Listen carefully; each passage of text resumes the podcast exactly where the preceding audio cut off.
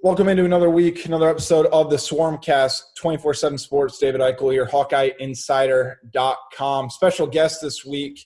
Uh, you know him from Big Ten All Freshman Team, 10.1 points per game, 47% from the field, including 46% from three, which is led the conference uh, last season. Was a big X factor in Iowa's successful uh, season last year. A guy that not many people, I think, expected uh, to play as much as he has early, but uh, I think for those of us in the know, we weren't surprised uh, to see him. But hey, CJ, I'm glad to have you on, man, and really appreciate you taking the time out of a you know busy schedule as you guys prepare for a, a big year upcoming.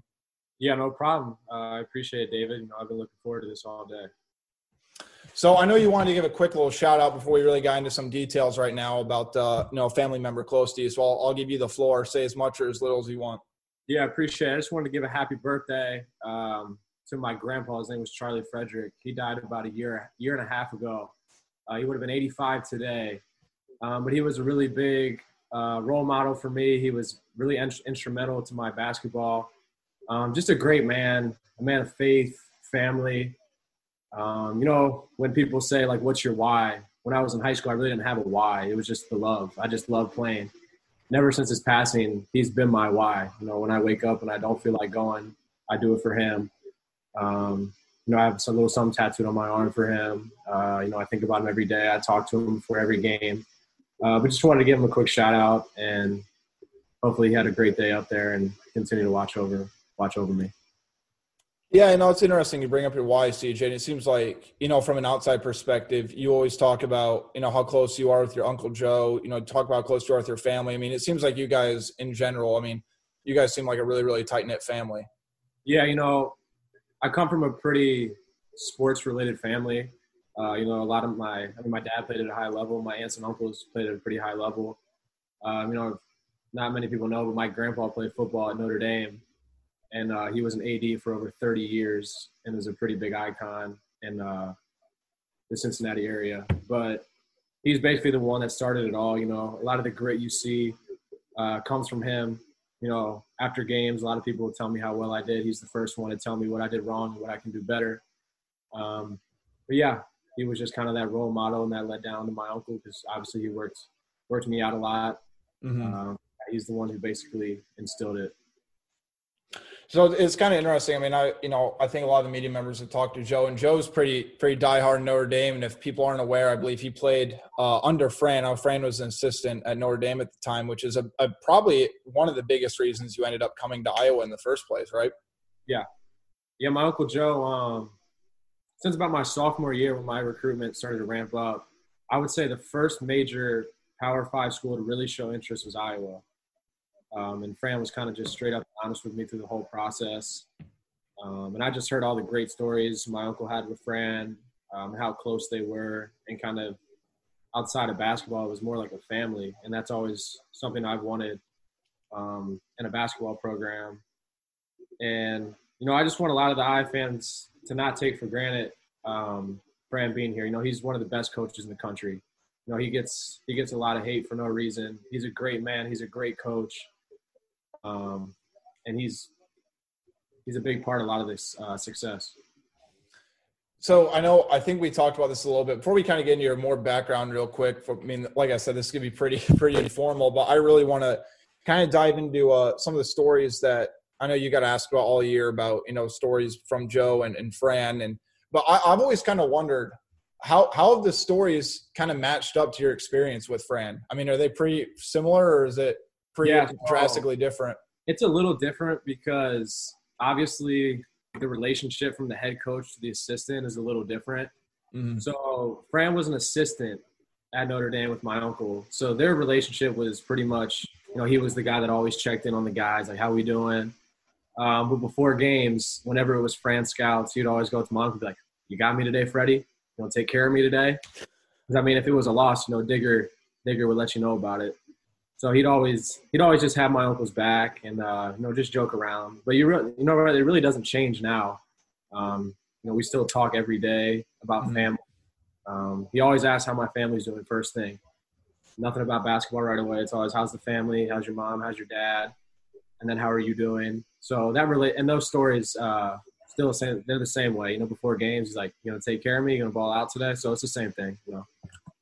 So going back to, I want to kind of go back before you got into high school. I know you you were asked a couple of times this year, but I kind of want to dive a little bit deeper into it. When did you really want to play basketball? Because what I think some people know and some people don't know is you you were a pretty big kid to say the least.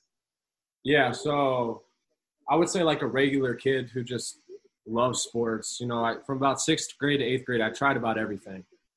Um, mm. Just didn't find my niche. You know, I always had love for basketball, but I didn't know if it was gonna if that was gonna be it for me.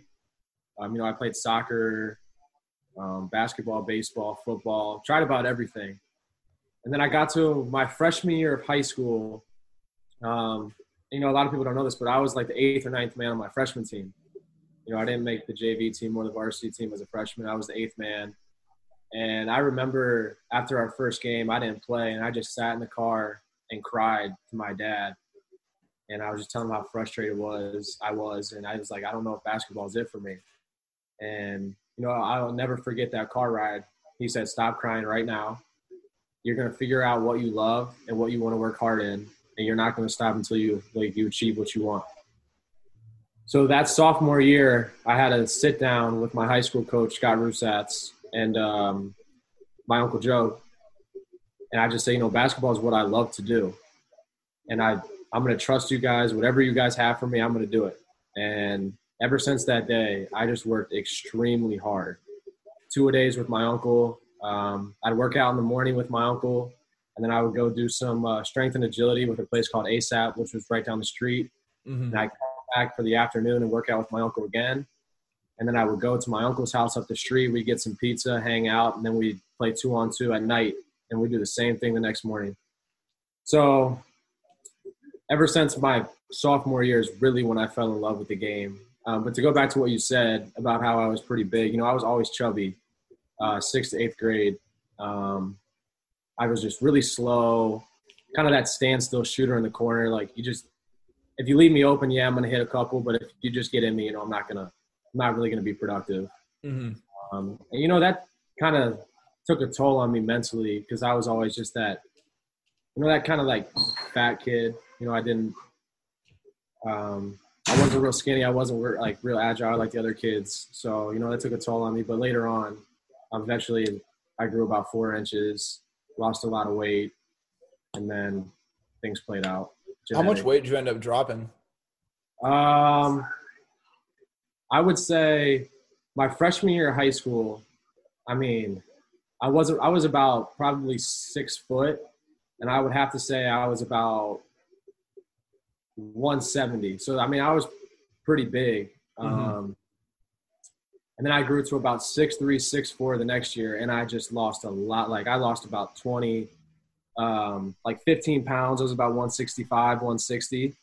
Um, and then it was crazy because I've always been trying to lose weight, and now it's always been I have to gain weight. Yeah. So it fluctuates a lot, but um, yeah. Well, I was gonna say, I mean, that's what probably the biggest thing that was keeping you why you had a redshirt season in the first place. And we'll, we'll go back a little bit more in a bit, but I want to kind of dive into this too, because this has been kind of widely documented. But I still think it's a it's a it's this funny story about basically there's two reasons why I think you redshirted. Correct me if I'm wrong. Was one you had to put on weight. Yeah, obviously, right? I mean, you you got to Iowa what 165. Yeah, 160, probably 70. The, the second portion is the the broken rib so we, we've kind of seen it written about, but I kind of want you to retell the story from your words about what actually happened during that and yeah. how it kind of happened. So I'll first talk about like the reasons why I redshirted. You know, obviously I got hurt. Obviously I was skinny. You know, the knowledge for the game was always there, but as a player, sometimes you got to sit back and you got to look at things and what's best for your career. And Fran basically sat me down. He was like, you know, offensively you're there basketball minds you're there. Physically, you're not there yet. I think redshirting would just it'd be a great opportunity for you to learn the offense, learn the defense, um, allow you to you know take some pressure off yourself and just get in the weight room and work. So that was mainly the um, ultimately the decision I made. But then what really made me redshirt uh, was obviously taking the charge on Tyler Cook. Um, and that's going to go down as one of the most painful injuries I've ever had. I've had a lot of uh, minor injuries, obviously, but that one that one hurt pretty bad. So I'll talk about it. Um, we were doing a like a four on four shell drill. If you're familiar with that, Mm-hmm. um, and we just were not getting after it at all on the defensive end. Offense was scoring every time. Nobody was boxing out. There was no effort, and Fran just had one of his one of his moments where he got into us, and there's no heart. Nobody wants it out here. Blah blah blah. All that. So I was like, okay, like this is my time to you know let people know I'm here. Uh, I'm not scared. Um, so ball got shifted from the corner to the opposite side. So I have to rotate. hmm I rotate and I see Tyler Cook on the wing, and nobody's guarding him. And he's coming full speed. I literally, I kid you not, just closed my eyes. I say, you know what? I'm taking it. I'm taking it. His knee went right into the side. He tried to dunk on like he he tried to dunk on me. His Yeah. knee went right in the side of my rib, and all I could remember is I flew about five feet, and I just couldn't breathe. You know, I was knocked out. I was gasping for air, um, and I couldn't breathe. I mean, for about two nights, every Yeah. time I moved in bed, I could feel the bone shifting in and out of my body. Um, so yeah, that's the story. And ironically, you know, TC talked to me the next day and he was like, "Yeah, like you probably shouldn't do that again." And I was like, "Trust me, "I'm not doing that again. You're good, dog." was that your uh, was that your welcome to college basketball moment? yeah, that was my uh, that was my uh, head scratcher moment and a little welcome to college basketball. Yeah. And I think people know this too, but I mean, you have a different perspective of Tyler. And I think Jordan made the comment, or someone made the comment. Tyler looks like he's made an absolute lab. Like it's one thing to watch him on TV, but when you're within a couple feet of him, I mean, that dude is built different. people don't get it. He is just naturally built and gifted. You know, he's so athletic. He's so powerful. Um, his arms are huge. His legs are huge. Everything. He's so explosive. Um, yeah, he's just he's a unit. Honestly, you know. I kind of remember. I can't remember what game it was, but he went down with like that that twisted ankle, and I mean, it looked. I can't remember what game it was, but I mean, it looked really bad. I mean, I think a lot of people thought he was going to be out for the season or at least a couple months. I think he came back in what two games, if that. Yeah. And I mean, I don't think people realize that. It, you know, I'll even say the same thing for you though too, because there were a couple of times this year where I think it was at the Indiana game where myself included and a lot of people, the way you went down on that jump. I mean, Yeah. everybody thought you were done for the year. I mean, I think you what missed two games, Yeah, two or Yeah. three. that was up there for pain. Yeah. Um, you know, a lot of that credit has got to go to our training staff here. I think if you did rankings for training staff, we would be the we would have the best trainers in the country. Um, the way they take care of us is unbelievable. Brad Floyd is the best in the business. You know, all the stuff he had to deal with this past year. Um, I had a lot of injuries, like you said. You know, I could have been out for a really long time, and he got me back in max. I think one of my injuries, I was only out about three weeks.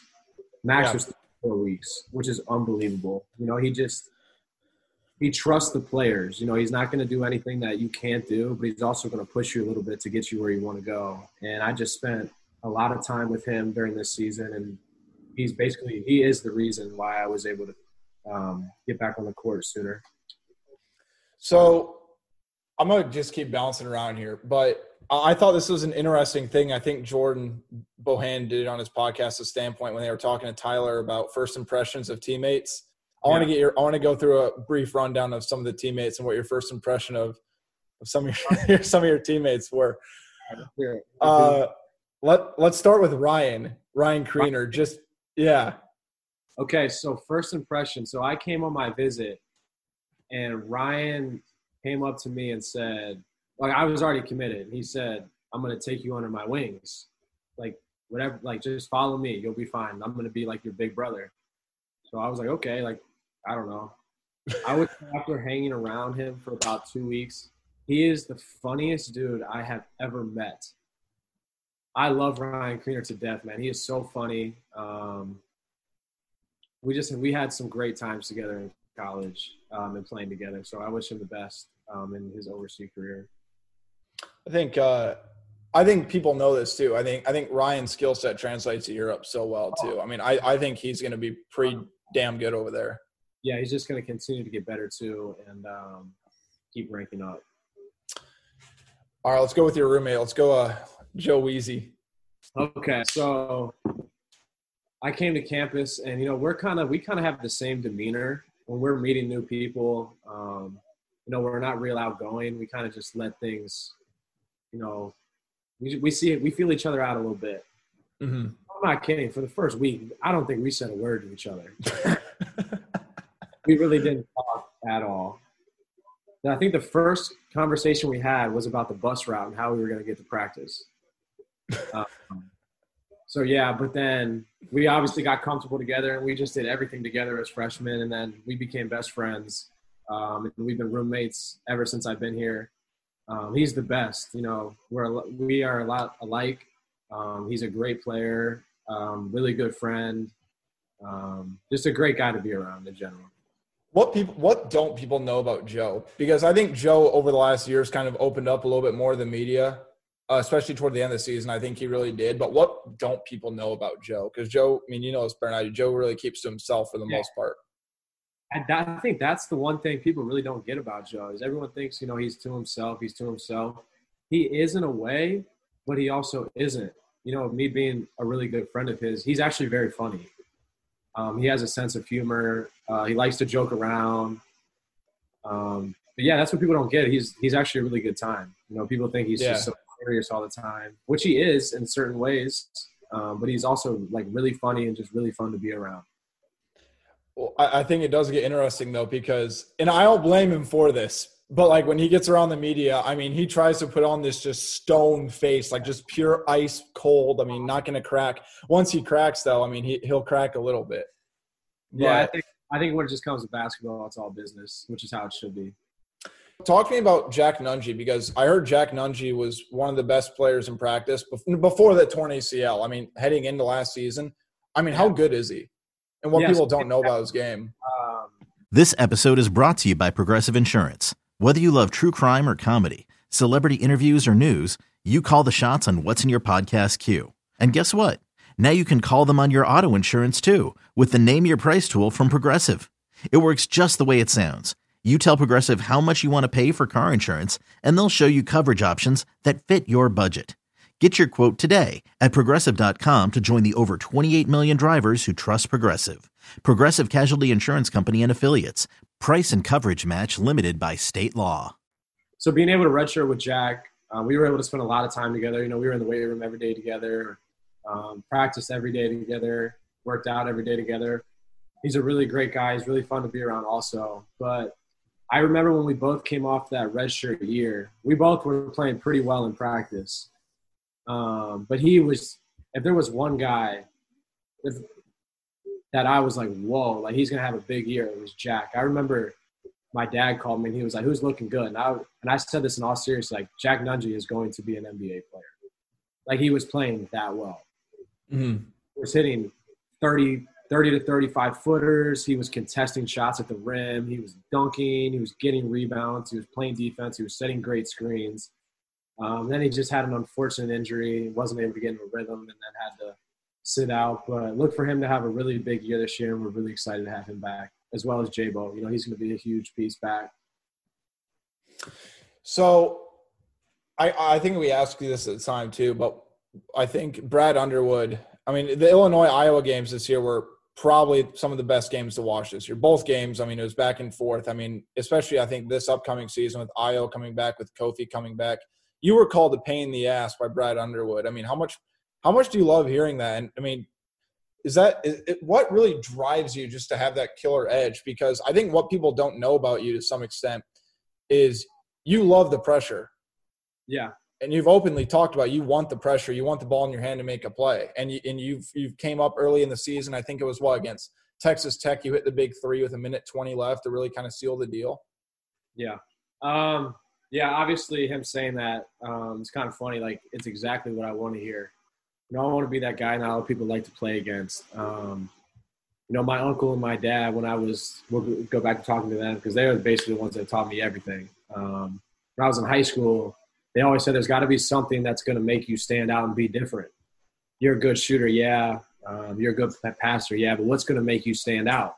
And they said it's got to be your edge. It's got to be your swag. It's got to be your grit, and that's just something I really worked on. I mean, you can work on it, but you have to have you have to have it in you. Um, and I had it in me, and I was just able to. It's just always something I've had. I don't know how to really explain it. I just love getting after it and kind of creating chaos and being that energy guy. Um, yeah. So, so I got to ask you. So did Ryan Kriener come up with the Captain Clutch nickname for you? Yeah, I think he did. I think that was Ryan. I think he said once in an interview. I know there's somebody on Twitter that gave you the uh, they photoshopped your face on the Captain Crunch logo. that was fun. I got a little bit. Of, I got a little shit for that. That was funny.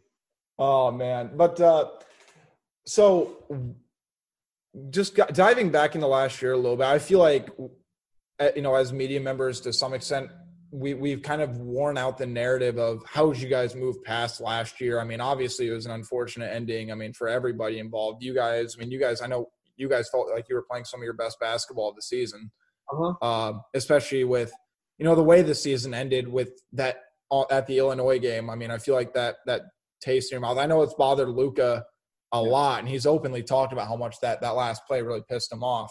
Yeah. But so it, I think what stands out about you guys heading in next year is, I mean, you guys are probably one of the oldest teams in the country. I yeah, mean, with, with, with, with Connor, with Luka, with with you, with Joe. How much how much do you feel like that's going to help you guys hang in next year? Because this is probably the most highly anticipated Iowa basketball season since the early '80s, early to mid '80s. For sure, uh, you know we have a lot of experience, like you said. Um, you know, everyone in our starting five or everyone who's going to be playing has had a year of Big Ten basketball under the belt, um, and that's huge. Um, Big Ten in itself is just a whole different. It's a whole different beast.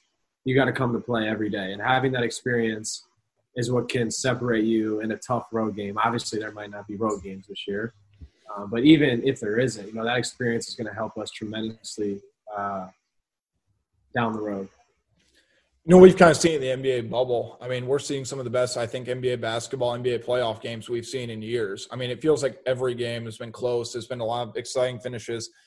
I mean, how much does the home court actually play, you know, into into how a game's going to turn out? Because if you guys do in fact go in the bubble, I mean, it's basically I don't want to call it glorified rec league because it's not, but I'm saying the type of environment. Like it's just the officials. It's maybe some family members, maybe uh, some officials. But I mean, how much do you really want to?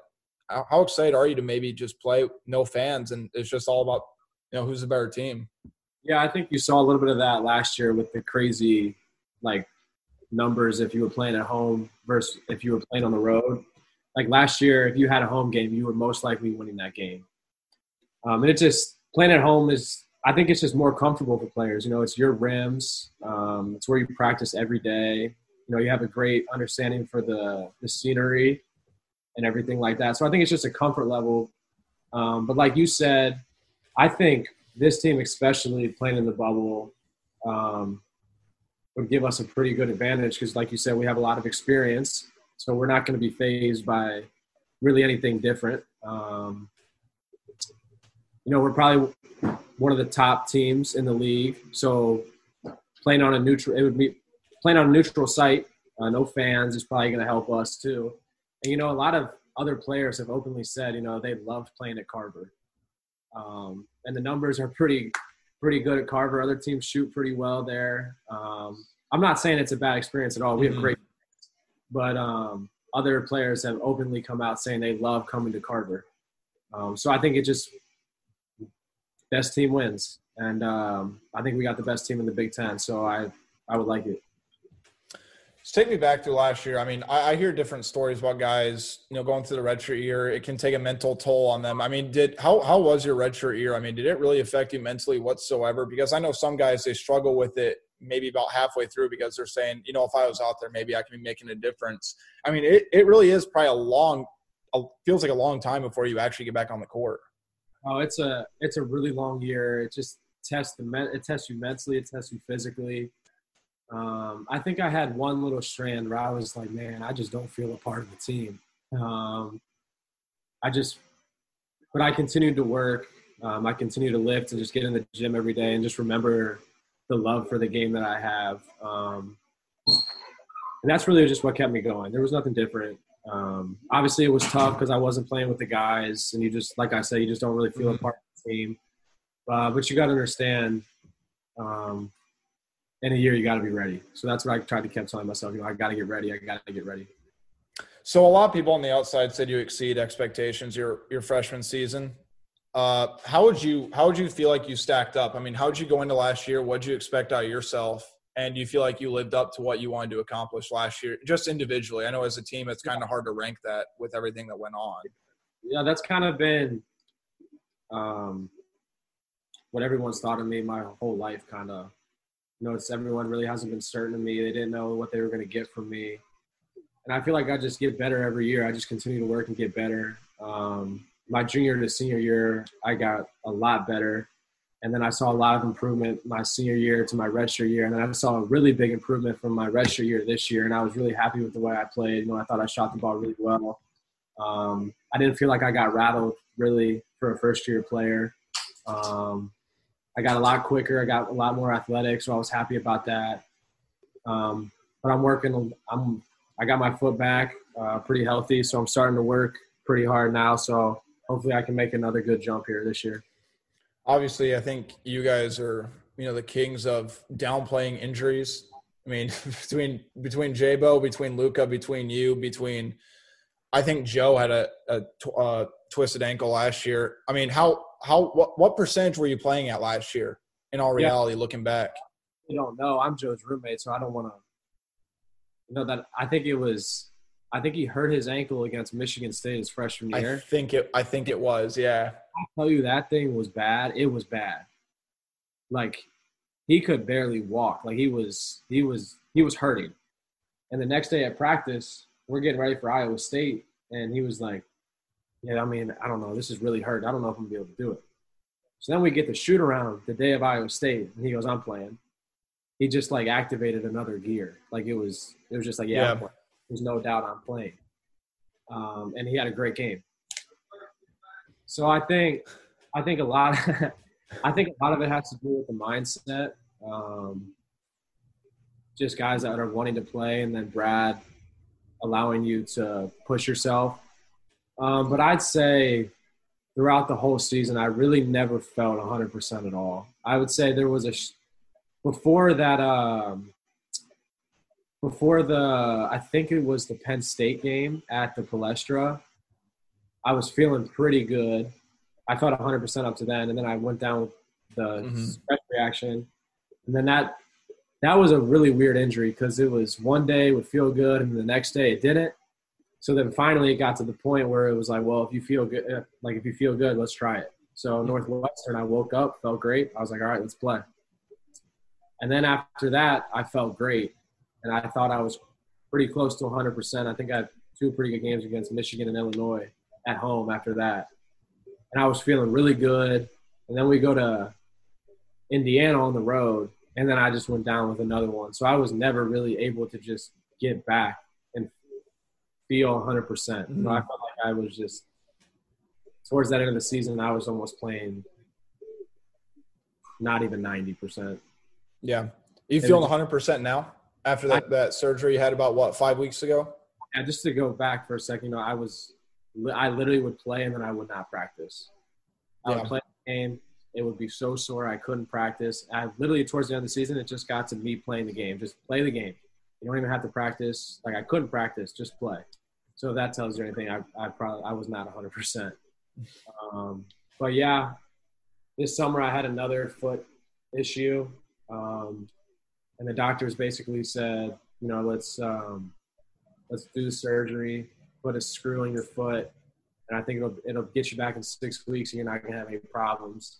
I'm around that six week mark right now, and I'm starting to do uh, live things and really starting to push it. I'm getting really close to getting back at it and being full go, um, in full strength. Um, there's a couple days obviously where I'm a little sore, but that's to be expected.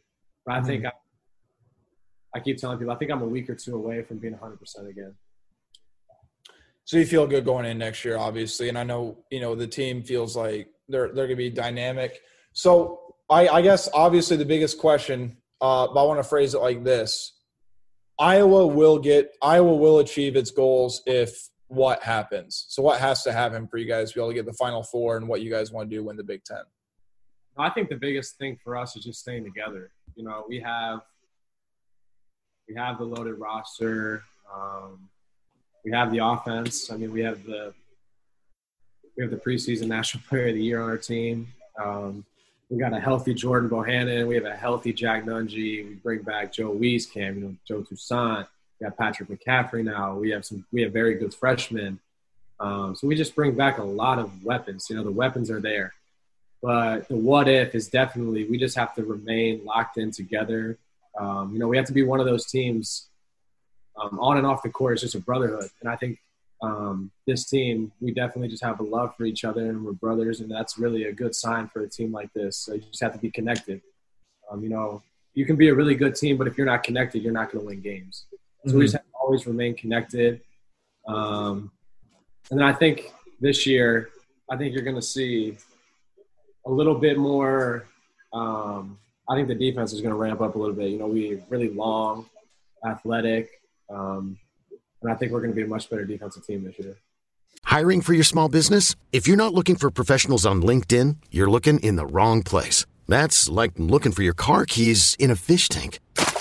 LinkedIn helps you hire professionals you can't find anywhere else, even those who aren't actively searching for a new job but might be open to the perfect role. In a given month, over 70% of LinkedIn users don't even visit other leading job sites. So start looking in the right place. With LinkedIn, you can hire professionals like a professional. Post your free job on linkedin.com slash recommend today. So how have the freshmen been? I, I really, let's start with, with Josh Ogundele because I think he got to campus, what, not even three weeks ago probably because he was stuck in quarantine in, in London. But how, how is he kind of integrated with, with the team right now and how has he been, uh, just how does he look? you want to talk about a first impression, man, that dude is funny. He's comedy. Um, day one, he is he was not shy.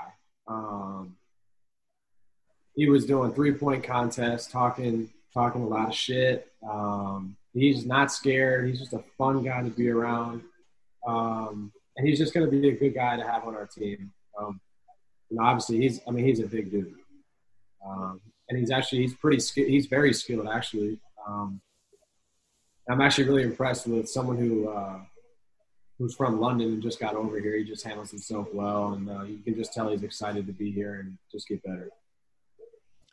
So, how uh, again? I know people really want to dive in the freshmen. Uh, how, how, are the Murray twins? How, are the Murray twins kind of integrating into campus? Because I know a lot of people.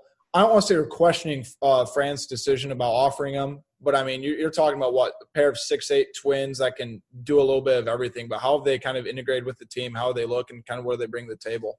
Yeah, they fit in extremely well. Um, they're great guys to have in the locker room, and I think that's just what that's one thing Fran does a great job on. He's not going to bring anybody who's not going to. He's going to be a good person, not get along with anybody. Um, and those two are great, great guys to be around. Um, and basketball wise, I mean, six eight long. Like I was saying, um, they're going to help out tremendously on the defensive end. I mean, their wingspans are insane. Um, I remember in open gym, the, the couple games I played in open gym this summer, I think it was Keegan Keegan Murray guarding me, and I was like, man, like I can't get an open look. This dude is so long and so quick and gifted, naturally gifted. Um, they're a great addition. You know, they're just going to only keep getting better too.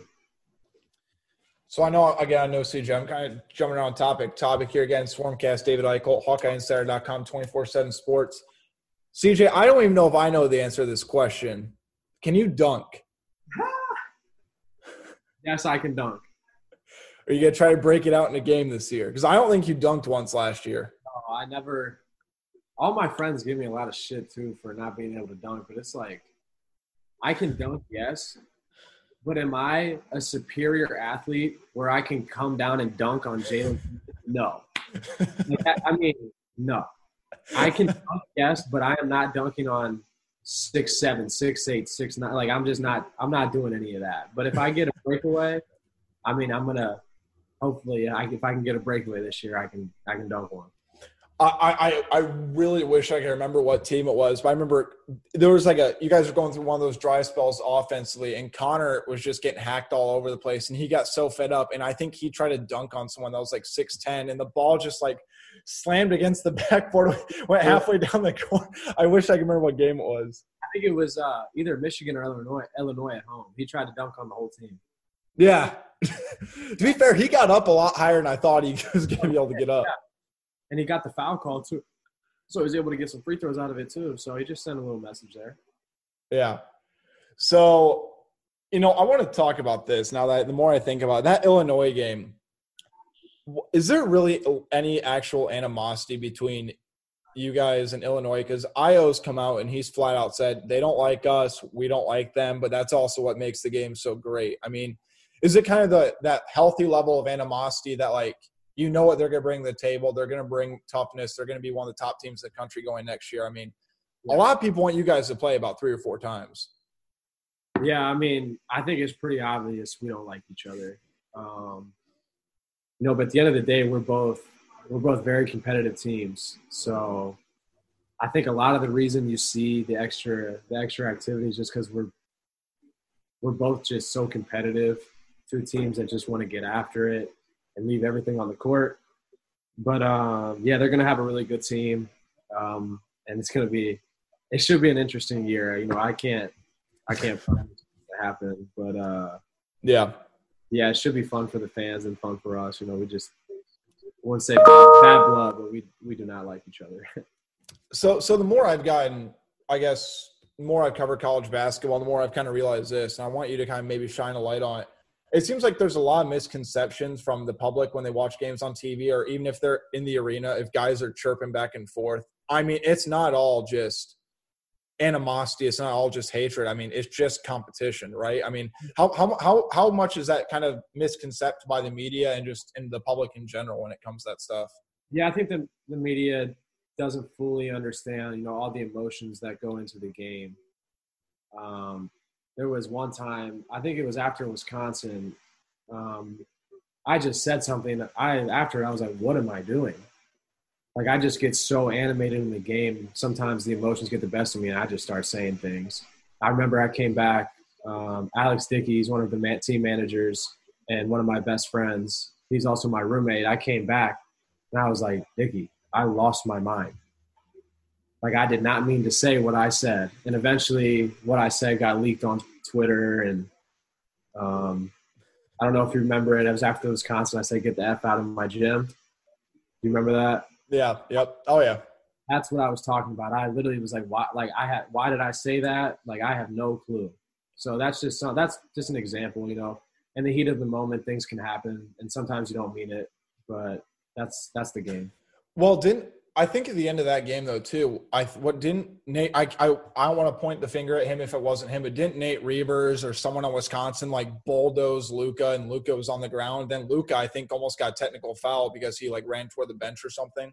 That's one of the reasons I was so upset um, after the game. You know, it was a great game. Both teams played extremely hard, and then there was a little bit at the end of the game, and I don't, I forget who it was, but yeah, stepped over Luka and just was basically talking down to him and uh, my thing was, I mean, if you're gonna talk to him, at least let him like stand up, like say it to his face. Mm-hmm. Don't look for him and say something to him. Um, and then things escalated, and then after the game, I was just so fed up with it, and then I said what I said. Yeah. well, I mean, that's the interesting part though too. Is like you said. I mean, that was the first time I think you've really I don't want to say lost it, but like that split second where something had happened. I mean, that was the first time I've seen Luka like outwardly that upset. I mean, even even against the call at the Minnesota game when he got fouled out on that.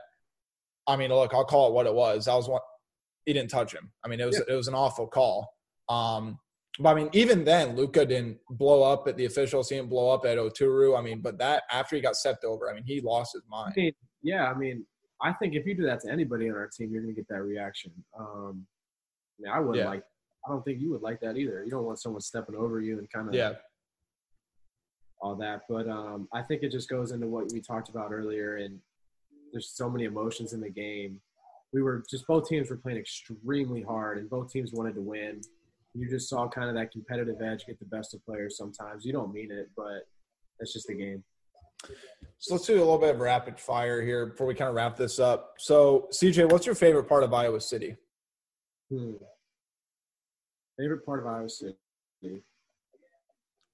I would say that, um, definitely the people. The people are great here. Um, they're so friendly. Um, I'd say there's a lot of great restaurants around here to eat at. Um, but just the overall college atmosphere here, it's one of the best in the country and one of the best college campuses to uh, to be on. So just that whole college experience here is uh, it's none other. Favorite restaurant? Favorite restaurant in Iowa City. Okay, I have a few, so you gotta give me a second here. No, you're good. Uh, You can list them all if you need to. If you if you don't want to rank them, unless you want to give them the official uh, CJ Fredrick power rankings. depends on the food. Like what am what am I going for? Am I going for a burger? You can go for a burger, uh, or if you get okay. I mean, let's just. I think this is the easiest way to put it. Let you know right now. I'm going to shorts. Shorts. Yes. Okay. Okay. So let's go. You you got one meal in Iowa City. Where are you gonna go get, and what are you gonna get? One meal in Iowa City. There's just so many good ones. I mean, I was thinking Monica's. That's got to be up on that list. Yeah, Monica's is good. Uh, the chicken parm is really good. Chicken Yeah. I think if there was one meal I was going to go to, I'm a big barbecue guy. I would go to Mosley's. Okay. I would get the pulled pork with ribs, mac and cheese, and the baked beans. So you're going all in though. You Oh, got yeah. one meal. You're going all in. I think they closed down. I think they they might have. I I can't remember, but I mean, I think with the pandemic they might have because I think it was a pretty big story when they did. So I'm trying to remember if they did or not. Uh, I'll go, I'll go ahead. would definitely be Stella's because it's kind of they have it's like the same menu as Shorts with for the burgers, but then Mhm. they also have um, like kind of bar food, pizza, really good pizza. Um, on Tuesdays they have the half price Cajun, and I get the jambalaya. Okay. Really good, yeah. So Stella's for sure is up there too. So I got to ask you too, because I think this is for the sneakerheads out there. How good's your shoe game? How, what's your shoe collection look like? in high school I had a lot, and right now I have I have a pretty good collection. I love shoes. Um, let's see, I have the Taxi 12s. Um, I have the Gamma 11s. Um, I have a pair of the fours. Um, let's see.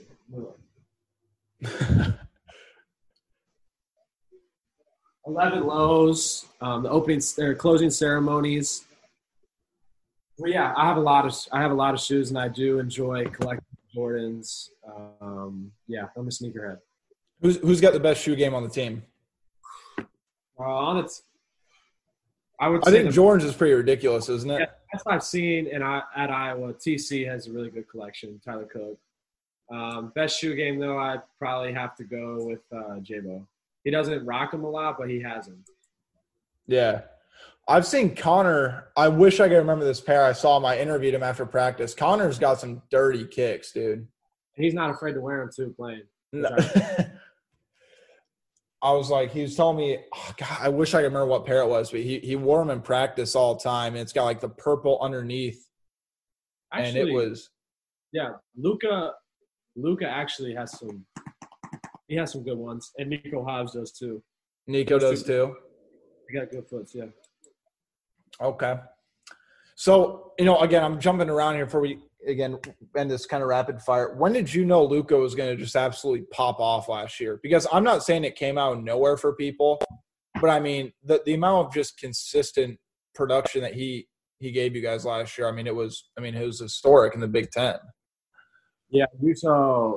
You could tell, like, when he got out of that surgery, uh, I think with the cyst in his stomach, you could just tell how much that helped him um, and allowed him to just work out more efficiently and play more efficiently. So ever ever since after that surgery, he started working out again. I think everybody knew he was going to have like a really special year. Uh, he was just dominating in, in practice and open gym. Um, any contested three was going in. Anything around the rim was going in. I mean, you just you had to send everybody at him if you wanted to if you wanted to stop him. Um, and I just think that's a, an, a testament to his work that he puts in. He works extremely hard. You can guarantee if you walk into the gym, he'll be there. Um, and he's a great. That's that's what you want. Um, you want someone like that on your team. Um, he's also a really good leader. So we're extremely happy to have him back. So, what was your favorite game from last year, and why? Uh, favorite game? There were so many. Um, I think Cincinnati was probably up there, wasn't? I was going to say Cincinnati at uh, United Center. Um, obviously, a little bit of bad blood there, mm-hmm. and then having my entire family there, and then playing against some friends on the team. It was just a really, really special moment for me and my family, um, in a game that I, I I won't forget. But also, I'd say at Iowa State, able to beat them there, which is really hard to do. Illinois at home, Michigan State. I mean, Michigan at home, also two really good games, and then Texas Tech. The way that game ended was fun. Yeah, I'm sure because I mean that was kind of your quote unquote arrival though too at Iowa. I mean, once you hit that shot, like you you put together some nice games before, but I think that shot was when people started being like, okay, he's actually here to stay. Like this is that was kind of his moment, right? Yeah, you know, after that game, I had a little more confidence. Um, just uh, you know, I'm I'm meant to be here. I belong here. Um, and that was just a pretty big game going forward. I mean, was that kind of the moment where like you felt like that you're at Iowa and you're like, okay, I can actually play yeah. at this level? I think those games early on, you know, I didn't really. I mean, I played really good. I played a lot of minutes, but I just really didn't really didn't know where I fit in yet. I didn't mm-hmm. know what I was going to bring to the team. Um, and I was just kind of trying to find that role still. And then, you know, Fran came up to me in a practice before that Texas Tech game, and he was like, I recruited you here because I believed in you. Um, I want you to be a guy that can just go get me a bucket. And ever since that moment, just having that confidence that coach had in me, that my teammates had in me, um, that's that was kind of the deciding moment. And then we went off to play Texas Tech, and I started to be a lot more aggressive. Um, and then I hit that big shot at the end of the game, and then that was kind of that moment, like, yep, I belong here. Uh, I always felt like I belonged here, but I, but that was the game where really I was like, yeah, it's, it's time. Introducing the two-way V4, where groundbreaking fuel cell technology meets fresh foam cushioning for the ultimate performance. With fuel cell, each step feels explosive, delivering unparalleled energy return. Paired with fresh foam, experience maximum comfort throughout the game. Its lightweight textile upper offers support and breathability without sacrificing agility. Whether you're hitting the clutch shot or locking down the opposition, the two-way V4 gives you the tools to play at a high level. Learn more and purchase the two-way for yourself at newbalance.com. Um, what don't people know about Fran? Because I mean, even when I started working at I, you know, I started covering Iowa, and I've, I've gotten the chance to obviously talk to him on and off, you know, on the record and, and on the side conversations. I mean, he's a lot different than I expected, and I think the public has a lot of not not Iowa fans. I'm talking about. I mean, like national media, national you know college basketball watchers. Seems like they really don't have an idea of who Fran is. So I mean, trying to lay on just kind of who he is. I think the perception of Fran is just this hothead, really animated coach, which I mean he's animated and that's what you want in a coach. You want a coach who's just gonna have your back in any situation and uh, always have you in the best interest. But I don't. I think people don't understand is he is just such a player's coach, um, and he really he gets into you, yes, but he just lets you play. You know, there are t- most so we practice for about two hours, and he sometimes won't. He just won't say a word. Sometimes he just lets you figure it out. He lets you do your thing. If it gets sloppy, then he's going to let you know about it. And the one thing I love about Fran is he never makes anything personal. You know, when he's getting into you, it's never at you; it's to the team. Um, and he's just such a great guy. And off the court, one thing I don't know if people understand is he's not a micromanager at all. Um, you know, when it's time to work, we work, and then off the court, he just lets you do your thing. You know, he doesn't bother you. He's not, don't do this, don't do that, don't do that. He just has that respect um, to let you do your thing, and he's not going to be, you know, he's not going to be all over you, telling you what time to go to bed, do this, do that. He just he lets you do your thing, and um, I think all the players on this team can appreciate that, and they would say the same thing. We'll say would, players coach. Sorry, yeah, Yeah, I would go to war for him anytime. Um, I, I, I love him to death. He's one of my favorite coaches I've ever played for. And it seems interesting though too, because it seems like a lot, of, a lot of you guys describe Fran the same way. Because what I've been told is you never have to question if he has your best interest. I mean, he'd give you the shirt off his back. I mean, he seems like type of guy, like you said. I mean, he'd go to war for Absolutely. you guys. I mean, you could blatantly do something so wrong, and he will still have your back. Um, and that's just what you want in a coach. Like I keep saying, um, someone who's just going to go to war for you, and also someone who understands. I feel like this this team has a certain type of swag, um, and you know, a lot of coaches sometimes who have been around the game a lot won't let you play kind of the way we play. Um, you know, Fran, just that kind of that energy he has. You know, sometimes it gets the guys going. Like if we're playing bad and he lights us up um, in a timeout, you know, that gets us going. He just reads. He reads everything very well. Say, I think this past year more than any other year since I've you know, since I watched Iowa basketball, he really picked the times to light into you guys. I mean, it worked. I think every single time last year. Yeah, when he really kind of lay into you. Yeah, this team we worked extremely hard and we hold ourselves to a very high standard. So if we made a mistake, it was clear. We knew we knew we made a mistake, and he would let he would let you figure it out, which I love. Um, but if it ever got to a point where it was sloppy, like I think at uh, the UC game, we had a pretty big lead, and then we just started turning it over left and right, and we let them back in the game. And we just needed, uh, honestly, a good, a good, uh, a good two minute um, ass chewing ass chewing from Fran. That's just kind of all for what it is. so I think it's an interesting question. Somebody just submitted this. Uh, I mean, you guys basically have seven regular season starters coming back, which is it's crazy to say, but I mean, in reality, it's true. Uh, are you? Do you think anyone on the team's nervous about in terms of chemistry with if the new guys have to get on the floor because you guys have played together so long now. I mean, the guys who are going to be significant contributors. Are you guys nervous about the chemistry of the new guys coming in when it's actually come time to you know play? Uh no, not at all. Um, I think with the experience this team has um, and the relationships we've all built, it's just going to be adding more pieces.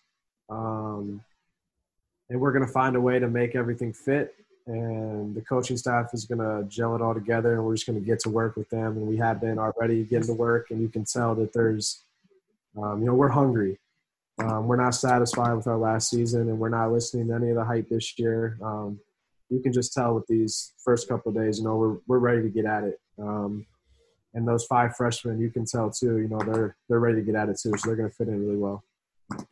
Who's the best defender on the team? Besides me I mean, uh, you can say yourself. I know Fran said you going into last year, so. Well, I just I just take a lot of a lot of pride defensively because the coach I played for in high school, if you didn't guard, you didn't play. Um, if you didn't take charges, you were coming out of the game. Um, I remember, I don't know if it was you, but some media guy gave me a tough time. It wasn't me. Someone gave me a tough time for playing defense, and I, I don't know, I don't know much, but it is what it is. Um, that's why I'm laughing. I remember because I was standing, I was there. I didn't ask the question, but I was standing right there when it happened. Yeah, the best defender on the team. Um, I like guarding a lot. Like I take a lot of pride in playing defense. Um, I like. It's almost like a. It's almost like a game within itself for me. Like I just don't want to let my man score. Like if I let him score, I'm like shit. Like I I don't like that. I don't like when it's one on one. I don't want you to score on me. It's just kind of like a pride thing. Mm-hmm. But Joe T is a very good defender. Um, he's low to the ground. He's quick. He guards. So I would have to say Joe Toussaint. Speaking of him too, I wanted to touch on this very quickly. Again, dude, I really appreciate the time you gave me tonight. But uh, what about Joe T? Because I think he's been a pretty trendy pick to really kind of blow up this next season. I mean, he got a lot of experience last year. He came up big in quite a few games for you guys last year. But what have you kind of seen out of him out of the summer and just early workouts? Yeah, you know, like I said, we're all hungry and he's hungry. Um, he's someone who's you can guarantee he's going to bring it every day. You're going to get the same guy every day, and that's what I love about him. Um, great guy to be with, great person in general, but you know what he's going to bring to the table. He's going to bring a, a, tremendous amount of energy. Um, and right when right when that ball's tipped, it's 100 miles an hour the whole game. Um, that's what I love about him. You know, he gets it, he goes. Um, he's doing a great job now of picking his spots, as coach says. He's he knows when to go and he knows when not to go. He knows when to probe, uh, probe a little bit. If if the big's there, you know, probably pull it out. Um, if he's not there, then attack. And I think he's just going to be, like I said, another weapon. I mean, he started, um, I think almost most of the games last year. Like he's a starter. He's had a yeah. whole experience. Um, so having him is, I mean, it's a Big Ten point guard who's had a whole year under his belt. I mean, you, I mean, you love that. And then Jordan Bohannon, who's been a three-year Big Ten starter. He's going to break three-point records in the Big Ten. You know, he's not getting a lot of, uh, talked about right now, but he's such a huge piece back. Um, just his leadership, um, the knowledge of the game. Um, we're just really excited to have him back as well. So the outside, you talk about blocking out the hype, and I'll leave you with these last two questions for you get out of here. What are your expectations for you guys this season? I mean, where what's the ceiling? Where do you guys think you can go this year? Yeah, um, after that Illinois game, we had our first team meeting, and the goals were set right away. It was a national championship. Nothing more, nothing less. That's what we want. I mean, that's what we're going to work for. Everyone agreed. What do you want? I think everybody said we want a national championship. The goals are Big Ten championship and a national championship. Uh, we're not going to settle for anything less, and we're not going to work for anything less. Give me three words that describe this year's team from your perspective? I know it's way early. It'll probably change actually once the games start. What are three words you guys want to pride yourselves on this year? How would you describe this year's group? Connected, swag, committed. Perfect. Hey CJ, I, again, I really appreciate the time. I know you're you're pretty invested in this Lakers Rocket series. I know you you, you and you and the team are a bunch of diehard LeBron fans, and uh, I just want to say, if anyone wants to debate LeBron or MJ, talk to me, you DM me, because I will talk. LeBron James is the GOAT, and there is no questions about it. What he's doing in year 17 is amazing. Does anybody on the team think it's MJ over LeBron, or is everyone all LeBron? I mean, there's some sides. Uh, you know, there's some loyalty to the king, and then there's some guys who don't think so. So there's a good mix. You you want to put anyone on blast that thinks MJ is better? Man, I don't want. I'm not. I'm not going to do that. they know. They know deep down. Silently shame them. They know, aka Kris Murray. He knows. to say anything more, but Kris Murray knows what I'm talking about. All right, see, you had to put the freshman on blast at least a little bit, right? He came at me. He came at me. LeBron had one game, one bad game in the bubble. It wasn't even a bad game. He's like, oh, he's not the goat. Then he comes back and has 29, 12, and 15. Sure, he didn't oh, say anything to you after about right? Oh, he was silent. He didn't know what to say. So, so you're telling me that that Kawhi Leonard's not as good as LeBron James? No. No. no, I'm gonna say in the NBA right now. It's not close. No, I know. I just love watching all these people eat up Kawhi Leonard, and I'm like, yeah, no. I mean, he's just and honestly, he's held to a much higher standard. Mm-hmm. You go on social media, LeBron yeah. has one bad game, oh, or the Lakers lose. Oh my gosh, it just everybody loses their mind. But Kawhi has one bad game, nobody really talks about it. But that's just what he is. He's the king. He's he's held to a higher standard. He's the you know, 33, 15, and 12, they lose. It's all how he choked in the last minute. Kawhi has 22 points in a win, and it's all Kawhi. so, well, look again, CJ. I, again, I appreciate the time, man. Um, I kept you a little bit longer than than probably you would have liked, but I I, I really appreciate it, and now I know our listeners uh, appreciate it too. Yeah, I had a lot of, uh, a lot of fun with this, so I appreciate you having me. All right, David Eickholt, HawkeyeInsider.com. Stay tuned. It's going to be quite an exciting basketball season. Maybe we'll see a football season. I don't know at this point. It, you know, it seems to go back and forth quite a bit. Uh, but again, stay tuned to HawkeyeInsider.com for the latest and greatest and most complete Hawkeye coverage. Thanks for listening. Okay, picture this. It's Friday afternoon when a thought hits you. I can waste another weekend doing the same old whatever, or I can conquer it. I can hop into my all new Hyundai Santa Fe and hit the road. Any road. The steeper, the better. Because my all new Santa Fe is available with HTRAC, all wheel drive, so I can hit the trail without a worry in the world. Heck, with three rows and best in class rear cargo space, I can pack the whole family in with all our gear. We've got available dual wireless charging for our phones, so we'll never lose touch with civilization, and we won't lose touch with the primordial power of Mother Earth. So, which is it? Waste the weekend or do something a little more epic? And conquer it in the all new Hyundai Santa Fe.